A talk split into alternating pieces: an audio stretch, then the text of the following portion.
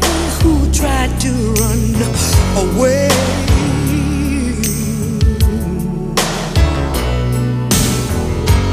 Ooh, baby, wasn't I the one who made you want to stay?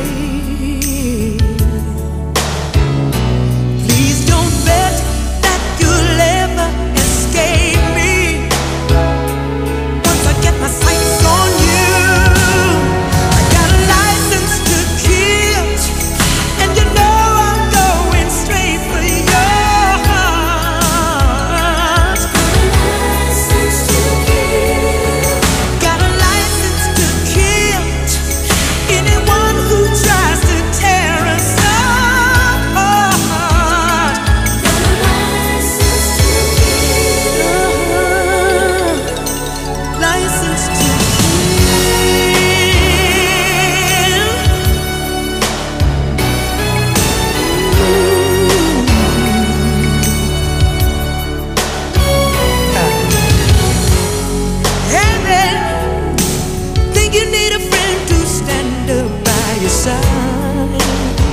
yes you do. You sigh.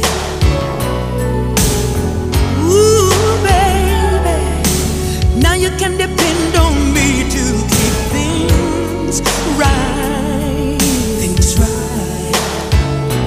Please don't bet that you'll ever escape me. Once I get my sights on you, I got a license to kill, and you know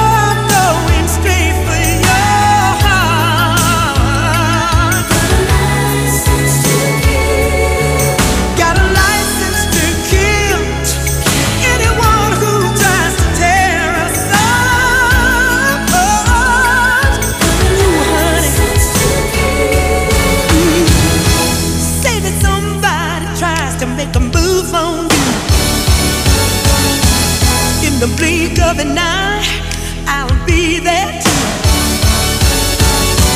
And I better know why I'm gonna make them pay. Till their dying day, till their dying day, till their dying day. Oh, got a license to kill. And you know I'm going straight for your heart, baby. Got a license to kill anyone who tries to tear us apart. Ooh,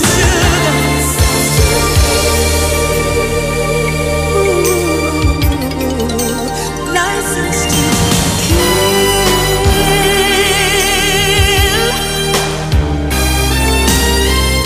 Gotta hold on to your loving. Ooh, license to kill. Mhm. Kill,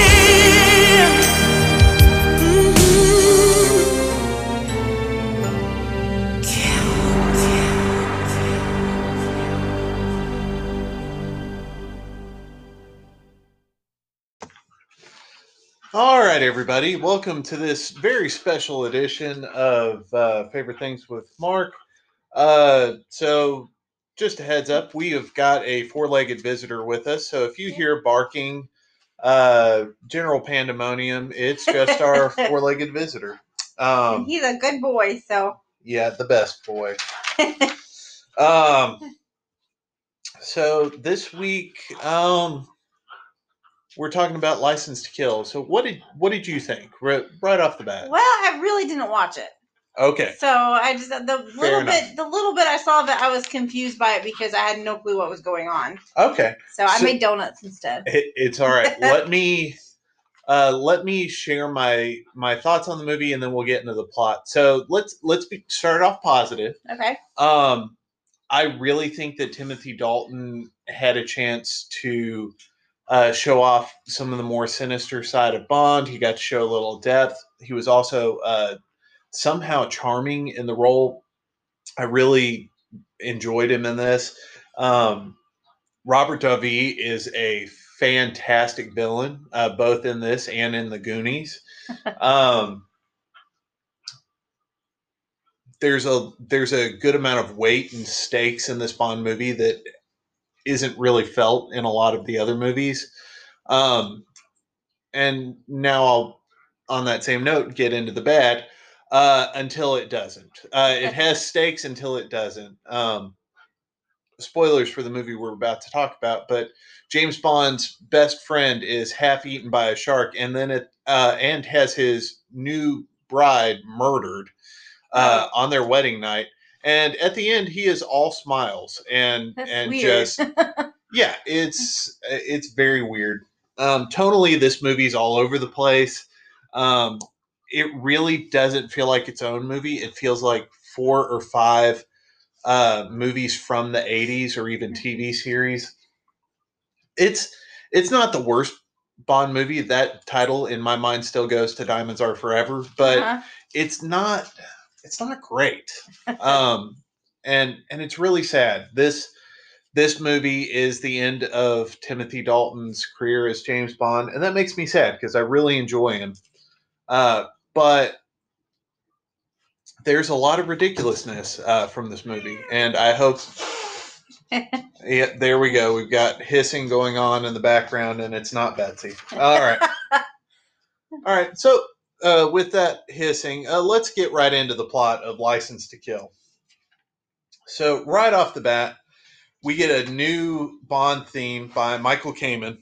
Uh, Michael Kamen, if you don't know, did uh, a lot of the musical scores of the eighties action movies that you may be familiar with. Die Hard, Lethal Weapon, uh, even into the nineties, things like Robin Hood, Prince of Thieves. Uh, the music's all done by Michael Kamen, and he's a phenomenal uh composer and conductor. I don't care for him uh, doing this film. Okay. Uh, so uh, right off the bat um, in my notes, I say Michael Kamen Bond theme, I don't like. uh, so we go into the movie. There's a surveillance jet flying over the Bahamas. Uh, we come into a limousine where Uh, James Bond, Felix Leiter, and uh, their friend Sharky are in a limo on their way to a wedding. Uh, on the path, the Coast Guards, uh, they come in on a chopper and grab Felix, and Bond tags along. Uh, Sharky says, well, what am I going to tell Della? Uh, we find out that Robert Davi is playing drug dealer slash drug lord uh, Sanchez. Uh, and he is heralded as the bad guy of this film with a Spanish guitar, because you needed a musical cue to know that this man who breaks into a scene and has his girlfriend's lover murdered off screen, uh, we needed a musical cue to know that he was the bad guy. uh, oh, my. Uh, anyhow, he... breaks in. Talia Soto is playing his lover in this.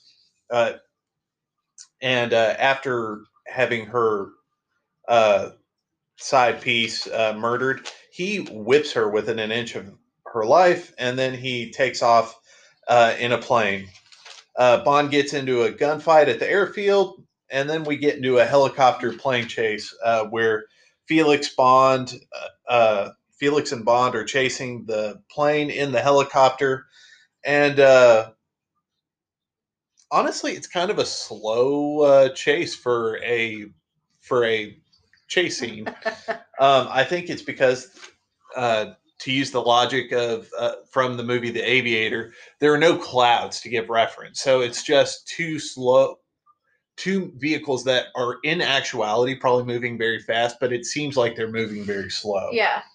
Um, uh, Bond hooks onto a winch and jumps onto the plane and ties it to the tail of the plane. And this is how they capture Sanchez. And then uh, Bond and Felix parachute into the wedding, and we go into the opening titles that you've just heard of License to Kill by Gladys Knight. Uh, and I enjoy this song. Uh, I enjoyed it back when it was uh, called Goldfinger. And uh, so, fun note, uh, I don't know all the details, but I've heard that the writers of this song were and performers were actually sued by the writers of Goldfinger because they actually sampled the horns from that song. Ah. Same franchise, uh, different songwriters, and uh, well, it didn't uh, go too well for them. Who won? I don't know. Oh. Uh, honestly, I I don't care. It's kind of like me suing you because you said something that we came up with together. uh, anyhow, uh, as soon as we come out of the License to Kill titles, uh, we find Sanchez being interrogated uh, by the feds, uh, including Agent Ed Killifer. Uh, yes, Killifer is a name, apparently. uh, it's not the laziest writing that double oh seven has seen, but it is certainly not the most creative. Um, Sanchez says that he is uh, offering two million dollars for his release, and everybody in the room kind of double takes each other, like, well, are you going to take the money? I'm not going to take the money. I'm thinking about taking the money. I'm not going to take the money. Uh, all of this happens non-verbally, but we read it in a series of quick takes between each other. Um, in the meantime, we zoom over to Felix Leiter's uh, wedding reception, uh, where Bond meets Pam. Uh, we'll find out who Pam is shortly, uh, reporting to Felix as he is in his office during his wedding reception. Uh, unhealthy uh, work-home ethic. Uh, that's not going to interfere with anything in the next few minutes. Anyhow, uh, San- Sanchez is taken away in an armored car. Uh, Bond receives a lighter from Felix, uh, or as Roger Moore would call it back in uh, Live and Let Die, a genuine Felix Leiter. um Meanwhile, on the really long bridge from True Lies, uh, Killifer uh, springs Sanchez, uh, and they get away in an underwater uh, sled that we'll see again. Uh, we get a reference to Tracy Bond because uh, Felix's wife is like, oh, James, here's the garter. The person who gets this is going to get married next. And he goes, no. And then she throws it at him anyway. um, and she's like, what's the matter with him? And he's like, well, that was kind of weird that you did that when no one else was around. And Sorry. then uh, it's all right. Don't weird out about it. It's fine. If you don't weird out about it, yeah. they won't weird out about it. Uh, we just had a dog chase a cat. It's it's not weird at all. I tried to stop him and it made it worse. Come here, boy. Yep. I tried to stop him and it made it worse. The Betsy Burdett. See? Yeah. No, I got this. I okay. got this from here. Anyhow, uh, continuing on with our recording. Calm down, bud. Here, I'll close that door. Uh, that made me lose my place. Sorry. All right. So it's really weird uh, the way Felix's uh, new wife talks about Bond and, and that, and she was really forward with him at the uh, at the uh, wedding reception too. She was really forward with everybody, actually. So it's it's a little weird. Anyhow, uh, so anyhow, uh, sorry, I lost my place. Uh, we meet Milton Krest, played by Anthony Zerbe, who's a who is coordinating with Sanchez and Killifer, uh, co-conspirators, if you will. And uh, at this point, uh, Felix and Della, his bride, are attacked by uh, men under Sanchez's control. Uh, Felix is brought in blindfolded into this warehouse uh, where we meet a very young Benicio del Toro, who is absolutely creepy as a henchman in this film. Uh, I've got his name later on in my notes. Uh, but we find out that uh, it's strongly alluded to that something bad happened to Della. Felix is half-fed to a shark in a very graphic scene. Uh, and uh, the next day, Bond is at the airport when he hears a report that, oh, this really big drug dealer uh, got away. And he immediately rushes to his friend's uh, beachside condo, finds out that Uh, Felix's bride, Della, is dead, and Felix is half dead. On his chest is a note that says he disagreed with something that ate him. And even though they did something cruel and sadistic to Felix, it's kind of funny. Um, yes, I'm that twisted. Uh, we find out at the hospital that um, Felix has lost a uh, leg below the knee, and uh, if he's lucky, he'll get to keep his arm. So this whole scene where he is half eaten by a shark, a note is left on him, and he loses a leg is actually from the James Bond novels. Uh, in the novel of uh, Live and Let Die, uh, Felix is partnered with Bond in New York, and while investigating at this warehouse, uh, after Bond has already investigated it, Felix is tortured and they attempt to kill him, and he actually loses an arm and he loses part of a leg. Mm-hmm. And then he survives, as he does in this film, and proceeds to, in the rest of the novel, show up with a wooden leg and a wooden arm. Uh, he's none the worse for wear, but it it's a scar that sticks with him. Yeah. And this movie, the guy loses a leg and part of an arm, and we'll talk about it a little later, seems totally fine with it. Then, not to mention the fact that his bride was murdered on their wedding night. Yeah. Uh, we've already brought that up once. It will come up again. um, so at this point in the film, Bond is out for revenge. Uh, he investigates the warehouse that Felix was tortured in. Uh, after being brushed away by Milton Krest, Bond and Sharkey approach at night. Uh, Bond finds the drugs hidden in a big vat of fake worms. Uh, I think they were supposed to be real worms in the movie, but they were obviously fake worms. uh, he gets in a gunfight with security. Killifer gets the drop on Bond, and then Bond drops Killifer into a shark tank. Uh, and that's uh, somehow more graphic than when Felix is half-eaten. Uh, M meets Bond at the Hemingway house, and, buddy, you need to calm down. Um, M comes in and he is just nonplussed that Bond has decided to take things personally, even though in every movie Bond has taken things personally. Uh, when Bond demands to be able to continue doing uh, what he's doing, uh, and M says no, Bond tenders his resignation, and M has a great line. He goes, "This is not a country club. You don't just get to quit whenever you want. Your license to kill has been revoked." Uh, it's important to be noted at this point, the original title they were considering for this film was License Revoked. Oh. But they didn't want audiences getting confused with this being some sort of movie about driving school or driver's licenses. um, So they went with License to Kill. Uh, M telling Bond the lighter business getting out of hand. Uh, Bond tries to quit. License to Kill revoked. Uh, he goes to escape, and M has snipers up in a nest, like ready to kill Bond. Oh, wow. And Bond gets away, getting shot at.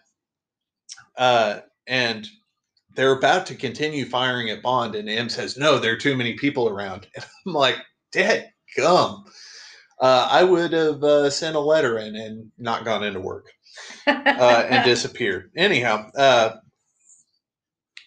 that evening, Bond infiltrates uh, Crest's ship. He's met by Lupe, uh,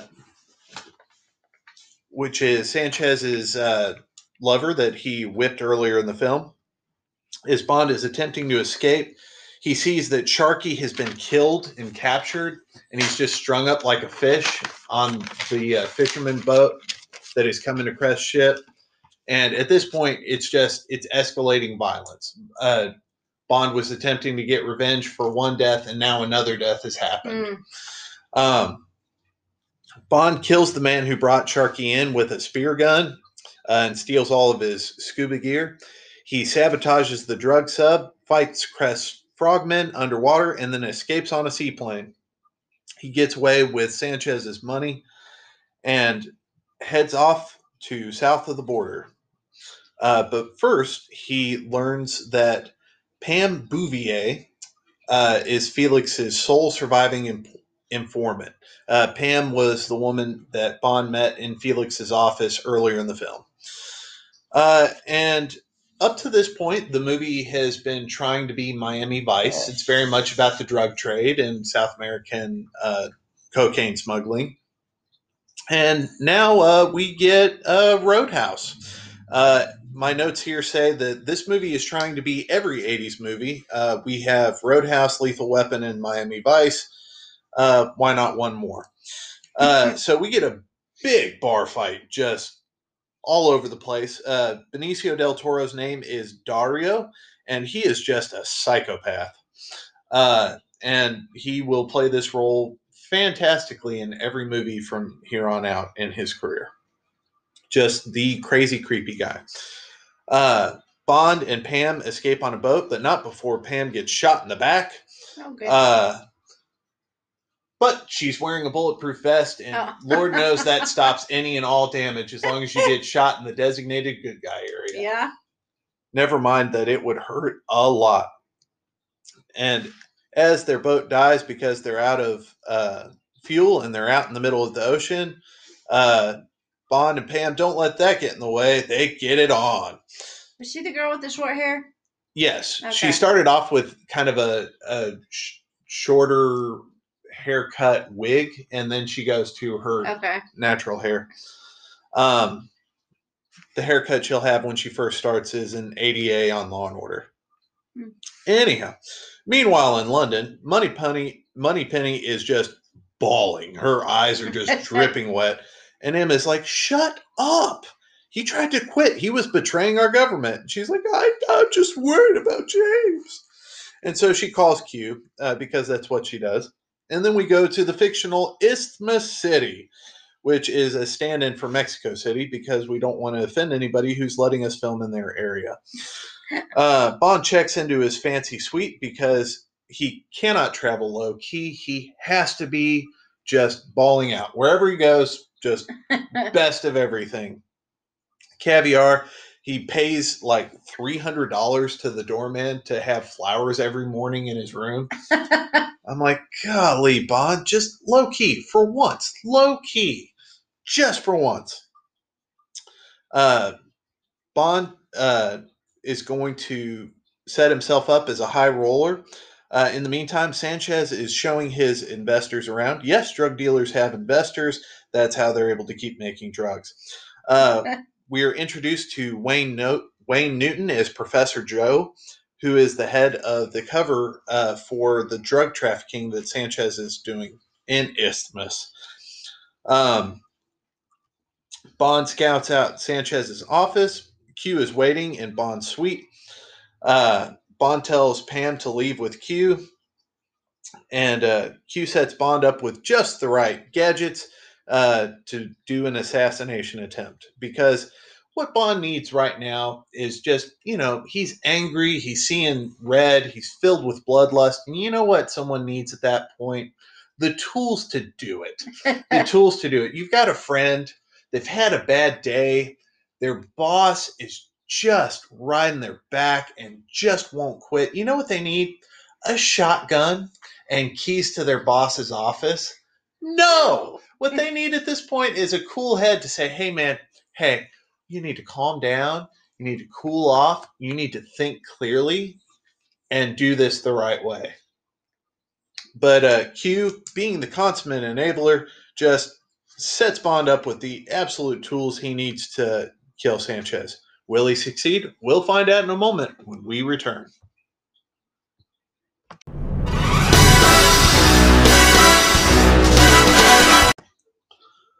And we're back. As Bond sets off to assassinate Sanchez, we see that he is being tracked.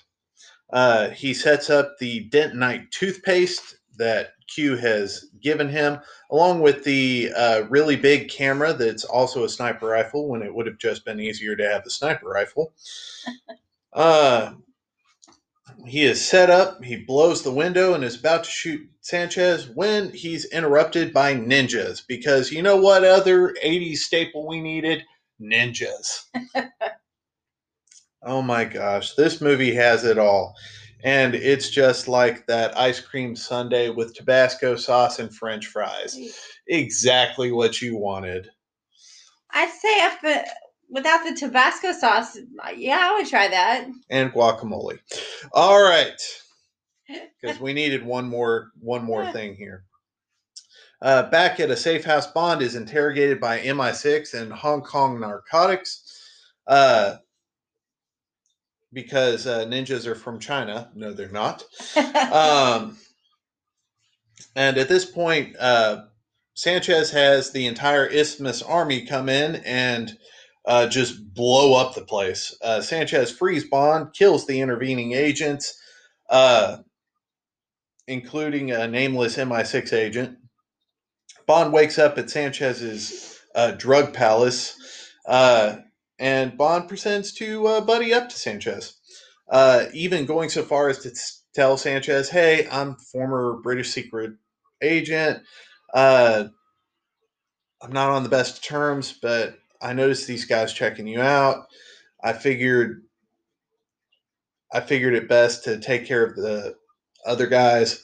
Sanchez is like, oh, that's very interesting. And in the meantime, his right-hand man comes in and says, hey, you're never going to believe who this guy is. And he goes, British secret agent? And he goes, how'd you know that?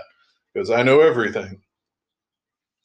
In the meantime, uh, Pam and Bond sneak money aboard uh, Crest's ship uh, to frame him for uh, effectively laundering money from Sanchez. uh, so Bond's tactic at this point in the movie is he is going to turn Sanchez's empire against each other. He's going to turn everyone on each other like just rats trying to escape a sinking ship. And we'll find out how successful he is here in a bit.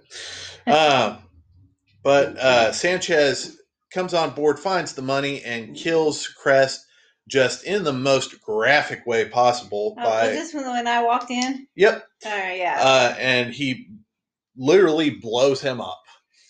Yeah, it was very, very disturbing. So, interesting fact, in the movie Star Trek Insurrection, uh, Anthony Zerbe uh, is killed in a very similar way. uh, same actor, different movies, almost twenty years apart, and just same oh, thing happens. That's funny. Anyhow, uh, disturbingly funny. Uh, Bond gets back to the drug palace before Sanchez does, uh, and uh, he's able to fake, hey, what happened? He's like, oh no, we took care of the leak. Here's some extra money. Uh, in the meantime, Lupe comes on to James, and James is like, uh-oh, things didn't go well for the last person she came on to. uh, Sanchez and company go to uh, what I'm affectionately calling the drug factory, uh, that they're calling the meditation center. Uh, they're fusing gasoline and cocaine for smuggling. Dario walks in and recognizes Bond, even though Bond's wearing a mask. Uh, in the meantime, Pam has snuck into the facility as a potential proselyte, and Professor Joe, Wayne Newton, comes onto her. And I like to think this is just Wayne Newton's side gig. Professor Joe is just another name he has. He was Wayne Newton playing Wayne Newton. Oh. uh, but she pulls a gun on him and takes his keys, and he says the same thing he says every time anyone says anything. Well, bless your heart. uh, Bond is able to set the lab on fire. Uh, and Sanchez has the four tankers take off. Uh, and Sanchez just is becoming more and more unhinged.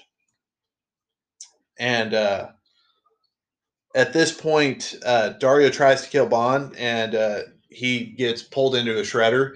And this movie is just full of graphic deaths. This yeah. is the first P G thirteen James Bond movie, and they used every bit of it.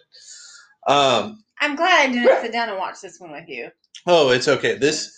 As far as violence goes, this is as violent as any of them get. Uh, the others will have more violent concepts, but this is the most you will ever actually see in yeah. a Bond film. Um, so, in the meantime, Bond has continued just spreading distrust about uh, Sanchez's lieutenants, including his right-hand man, Heller, and the money man, uh, who I forget his name. It's not important. He's Jimmy from Seinfeld, who talks about himself in the third person. Okay. Jimmy always does that. Anyhow, uh, Bond and Pam escape uh, after finding that Sanchez has murdered Heller by running him through with a forklift. Ugh. Just horrible. Uh, as the Institute explodes, Bond jumps in a plane to get the tankers. Uh, and at this point, let's see, we've been through Lethal Weapon, Miami Vice, Roadhouse, uh, American Ninja. Uh, now we get into Steven Spielberg's Duel, and we're just, we're running down every possible eighties film imaginable. And none of the moments are hitting the highs of any of those movies. Uh, Bond jumps out of the plane onto the tanker, steals the tanker, uh, and is then dueling, wink, wink, Steven Spielberg, uh, with the others.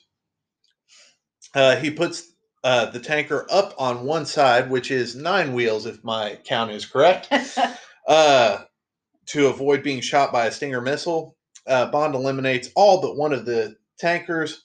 Uh, Sanchez kills the money man, and all of this leads to a horrible, horrible wreck where Bond and Sa- Sanchez face off mano a mano, both bloodied, bruised, and covered in gasoline. And then Bond just sets Sanchez on fire and blows him up. With Leiter's lighter? With the genuine Felix Leiter. Um, it's... It's so graphic. uh-huh. uh, the movie ends after this. You're like, man, all this horrific death. We're going to get to this point where Bond is able to go to his his friend Felix and go, Felix, it's all right. Della can rest in peace now. All all debts are paid. It's over. No, he calls Felix up, and Felix is like, hey, James, it's great that you're having a party down there. It's uh, it's good to hear from you. And it's like, what is going on, man? Are you high? Did you get some of Sanchez's product? What's going on? It's all the morphine from the hospital and losing his leg. Or something. But the movie ends with Lupe coming on to James as as Pam comes by. And Pam is just so jealous. She runs away crying, even though she and Bond have had a strained relationship at best, where he says sexist stuff like, it's a man world, man's world down south. And and all she had to do was say, please. But she didn't. She went, okay. And just, oh my gosh. It's uh, then instead of staying with Lupe, Bond goes, well, I'll go to Pam because she seems needier. And uh, Lupe, I guess you can be with the Isthmus, the corrupt Isthmus president, and you guys will make a great couple. He then jumps into a pool with Pam, and the movie ends with a winking fish. A winking fish. A winking concrete fish. Yes. So this is how...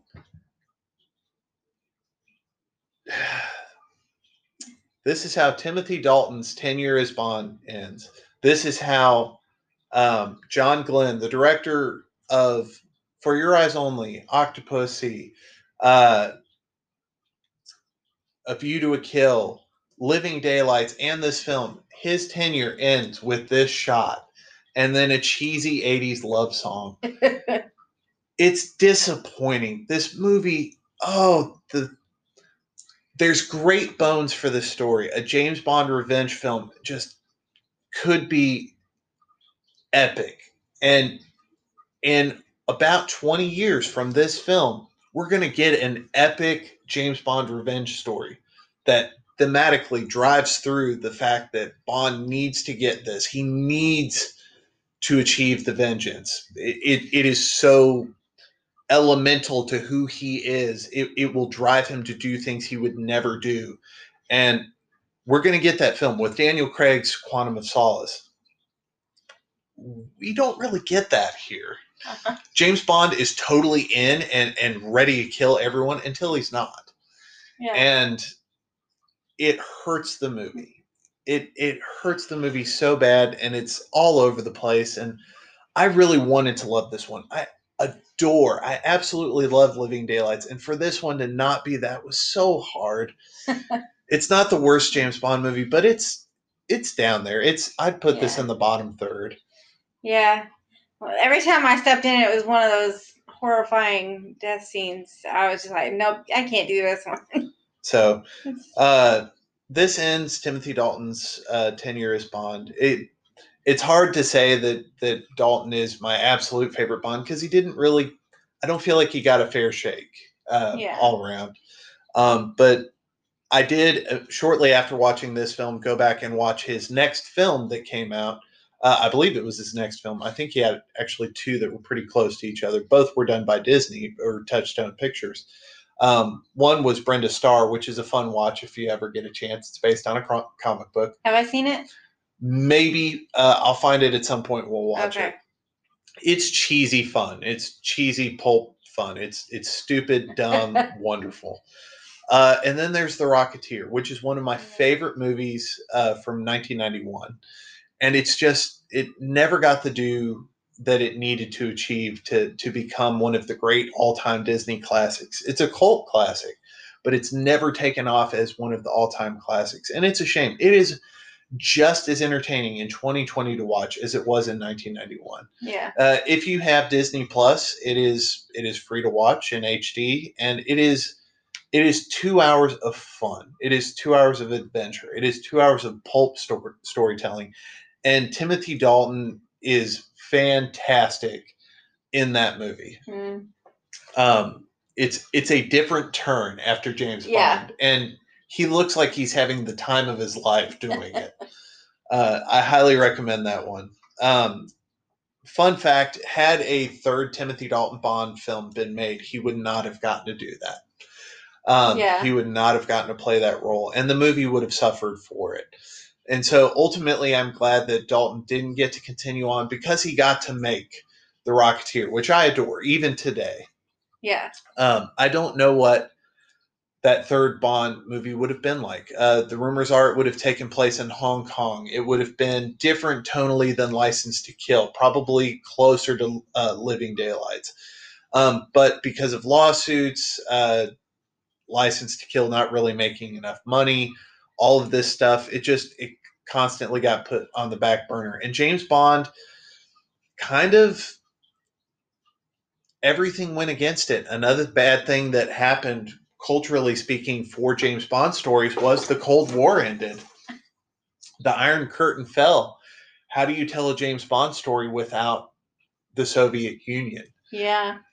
We're going to find out next week when we talk about the first Pierce Brosnan James Bond film, Goldeneye. And what does it look like in a post-Soviet Union world for James Bond to exist? Well, that'd be interesting. Yes, we will talk about that and more next week with Goldeneye. I hope you'll join us. Bye.